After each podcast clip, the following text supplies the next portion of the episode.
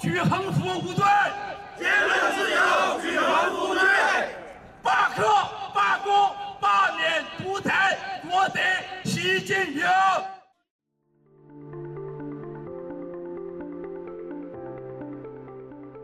欢迎来到四零四档案馆，在这里，我们一起穿越中国数字高墙。中国数字时代本周推荐媒体 NGOCN 海豹行动。四通桥抗议事件后，中国海外留学生在各种掣肘下发出回声。CTD 报告会栏目收录和中国言论自由及其他人权问题相关的报告资讯，这些报告的来源多种多样，包括机构调查、学术研究、媒体报道和网民汇集等等。同时，我们也欢迎读者向我们推荐值得关注的报告。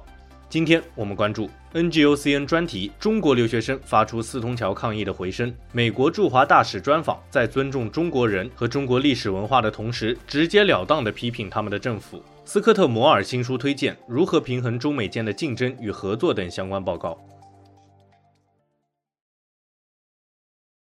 因为像我们留学生，大家家庭条件都还不错，但是我了，我看到这么多中国留学生生活条件如此优越，但是大家依然是支持中国的民主运动，这非常让我感动。因此，这也是我做这个活动的目的之一。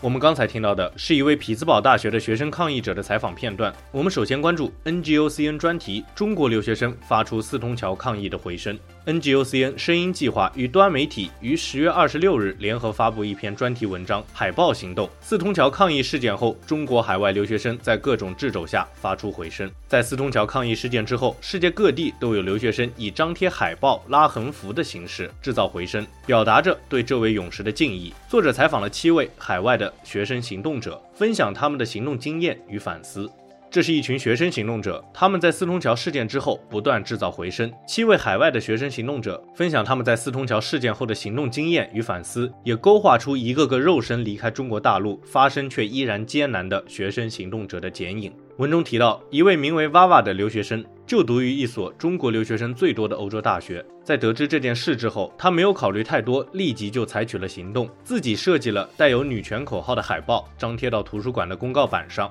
几天之后，陆续看到有人投稿，娃娃产生了一种星星之火可以燎原的感觉。这样的行动也治好了他长期以来的政治抑郁。这种德不孤必有邻的感觉也发生在留学生 Alex 的身上。Alex 在学校张贴完海报以后，假装是不谙世事的路人去观察，竟然惊喜地发现他的海报旁又附上了两三种不一样的海报，甚至包括六四的照片。然而，这些留学生也有着不同的烦恼，有的面对来自校方的阻拦，有的则遭受着对中国留学生刻板印象的不公，有的则担心家人的安全，而更多的烦恼还在于心中那一个大大的问号：除了张贴海报，下一次我们还能做什么呢？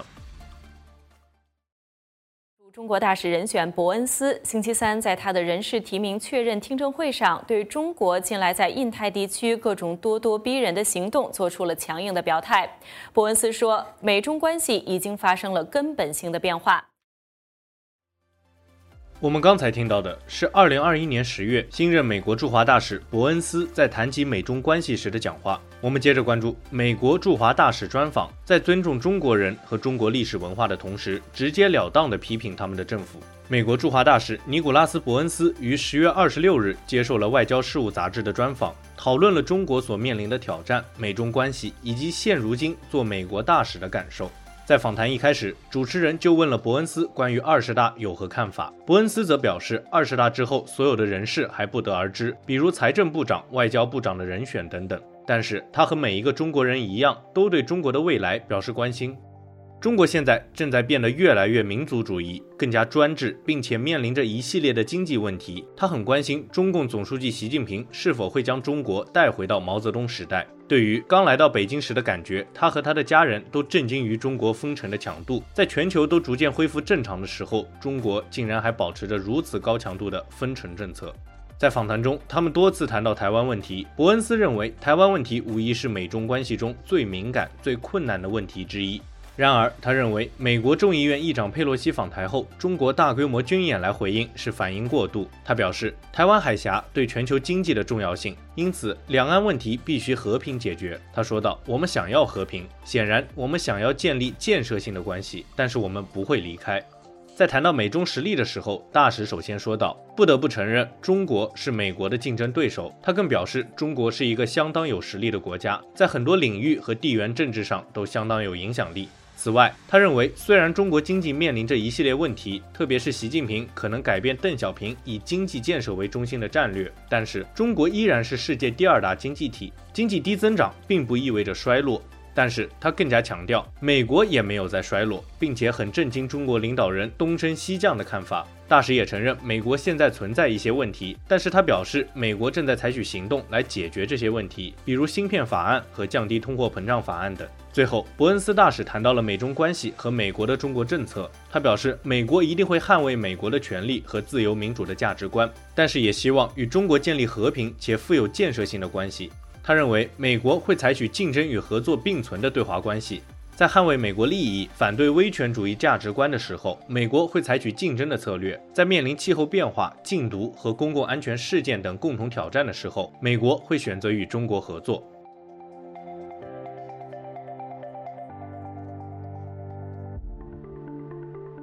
我们最后关注斯科特·摩尔新书推荐：如何平衡中美间的竞争与合作。宾夕法尼亚大学中国项目与战略倡议主任斯科特·摩尔本月出版了一本新书《中国的下一步：可持续发展和技术如何重塑中国崛起与世界未来》，讨论了气候变化和技术发展对中国未来的影响，并认为由此中美之间应该保持既竞争又合作的关系。斯科特·摩尔是美国一位较有影响力的政治学者，研究方向主要为中国问题、可持续发展与新兴技术，曾供职于奥巴马政府时期的美国国务院。后曾担任世界银行中国水资源项目的负责人，其较为知名的观点有：呼吁美国进步派应该打中国牌，认为与中国的竞争可以推动美国国内的进步。他支持把一些核心技术留在美国，但同时也呼吁在气候变化等议题上与中国保持合作，并批评拜登政府的芯片法案的可行性。在这本书中，他详细介绍了如何平衡这种与中国既竞争又合作的关系。在本书开头，他和几乎所有研究中国问题的学者一样，都观察到中国经济增长放缓，以及中国民族主义和威权主义的意识形态回归。当下的中西方关系处于一种经济、地缘政治和意识形态的竞争状态。作者认为，这样的竞争可以倒逼美国进步，并且还强调了对自由主义价值观的坚持，认为不能为了合作而放弃在这些领域和越来越独裁的中国之间的竞争。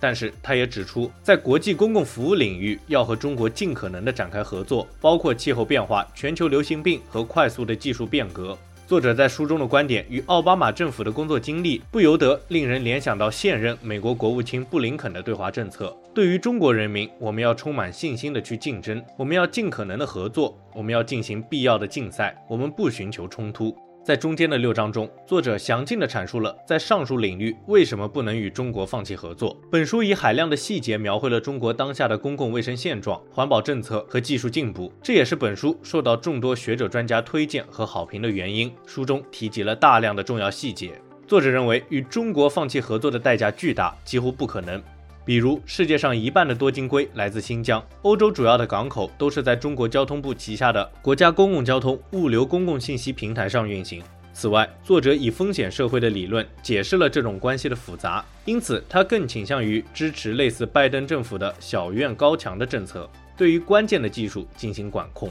作者提到，为了在二十一世纪应对共同挑战和有效竞争，需要对中国在思想和实践上做出三大改变。首先，如上文所提到的，不能因为为了应对共同挑战而放弃经济、地缘政治和意识形态的竞争。作者认为，两者都是有效应对中国崛起的必要条件。在一些领域的竞争反而对全球有利，比如清洁能源的开发。另一方面，书中用大量的资料论证到，从公共卫生到电信标准的制定，中国在全球治理中的作用越来越大。但是，这也造成了一种风险。即在未来几十年中，非自由主义的价值观将塑造对世界至关重要的一些议题。其次，传统衡量一个国家实力和影响力的标准，比如经济和军事，在和中国的竞争中依然重要，但无形资产也同样重要。大多数新兴技术的一个共同特点是，它们对大型、多样化和多维数据集的依赖。作者认为，创新中最重要的一个因素之一是吸引高技能人才和发挥他们的能力。如果想要保持美国在经济、军事和其他方面的领先，需要在人员、信息和思想方面的投资，像投资战斗机、航空母舰和高速铁路一样多。